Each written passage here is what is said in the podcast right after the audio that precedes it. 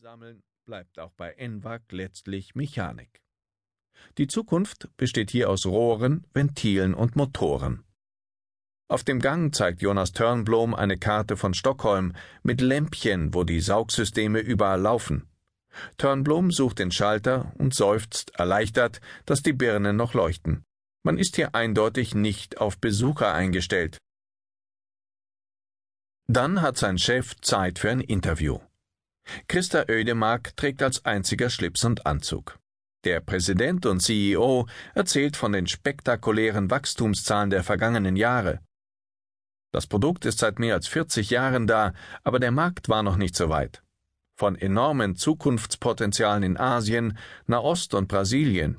Da entsteht eine neue Mittelklasse, für die werden Hochhäuser gebaut, wo unser System sehr effizient ist. Er rattert Finanzierungsmöglichkeiten herunter.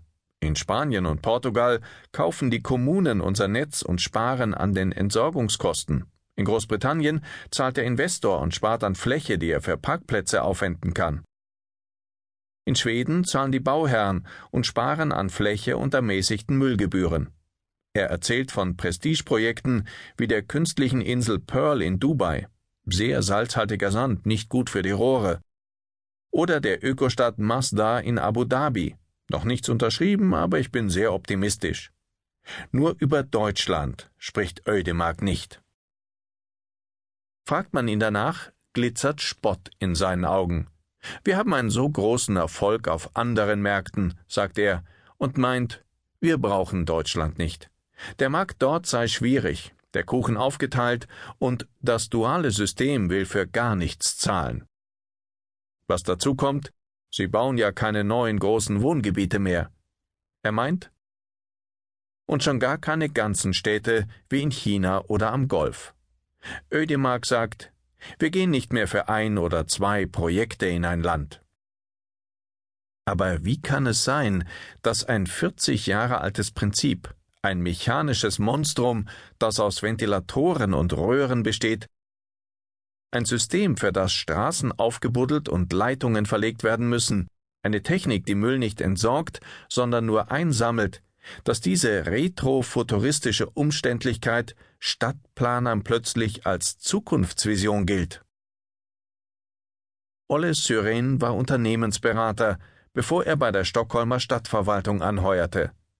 Er trägt einen gut geschnittenen schwarzen Anzug zum weißen Hemd. Der 47-Jährige sitzt in seinem kleinen Beamtenbüro, blinzelt durch die Hornbrille und überlegt einen Moment. Das Umweltthema überstimmt heute alle anderen Argumente, sagt er dann. Nicht mal in der Finanzkrise wurden Mittel für Hammerby in Frage gestellt. Und NWAX Rohre sind ein zentraler Teil des Konzeptes für das seit 2001 wachsende Ökoviertel. Syren ist der leitende Stadtplaner. Die unterirdische Sammlung reduziere den Verkehr erheblich, sagt er, damit auch Emissionen. Weil der Abfall sogleich sortiert wird, sei es leicht, aus dem Biomüll Gas zu gewinnen. Dazu kam das Argument, Apartments in einem Viertel ohne Dreck und Gestank verkaufen zu können. Künftig, sagt Syren, werde er das System bei allen Entwicklungsprojekten einplanen. Stockholm wird 2010 European Green Capital, die Stadt hat einen Ruf zu verlieren. Sie zahlt den Müllsauger, der pro Wohneinheit etwa 2500 Euro an zusätzlichen Baukosten verursacht, allerdings nicht selbst. Aber sie schafft attraktive Rahmenbedingungen, damit Bauherren die Technik kaufen. Stockholm senkt die Müllgebühren für Häuser mit ENWAG-System um die Hälfte, weil die Betriebskosten im Vergleich zur manuellen Sammlung um 30 bis 40 Prozent geringer ausfallen. Die Investoren sparen außerdem kostbare Fläche, die sie sonst für Mülltonnen und Zufahrten einplanen müssten.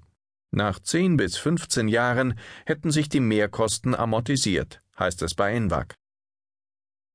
Stadtplaner Syren glaubt, dass das in etwa hinkommen könnte. Genau weiß es.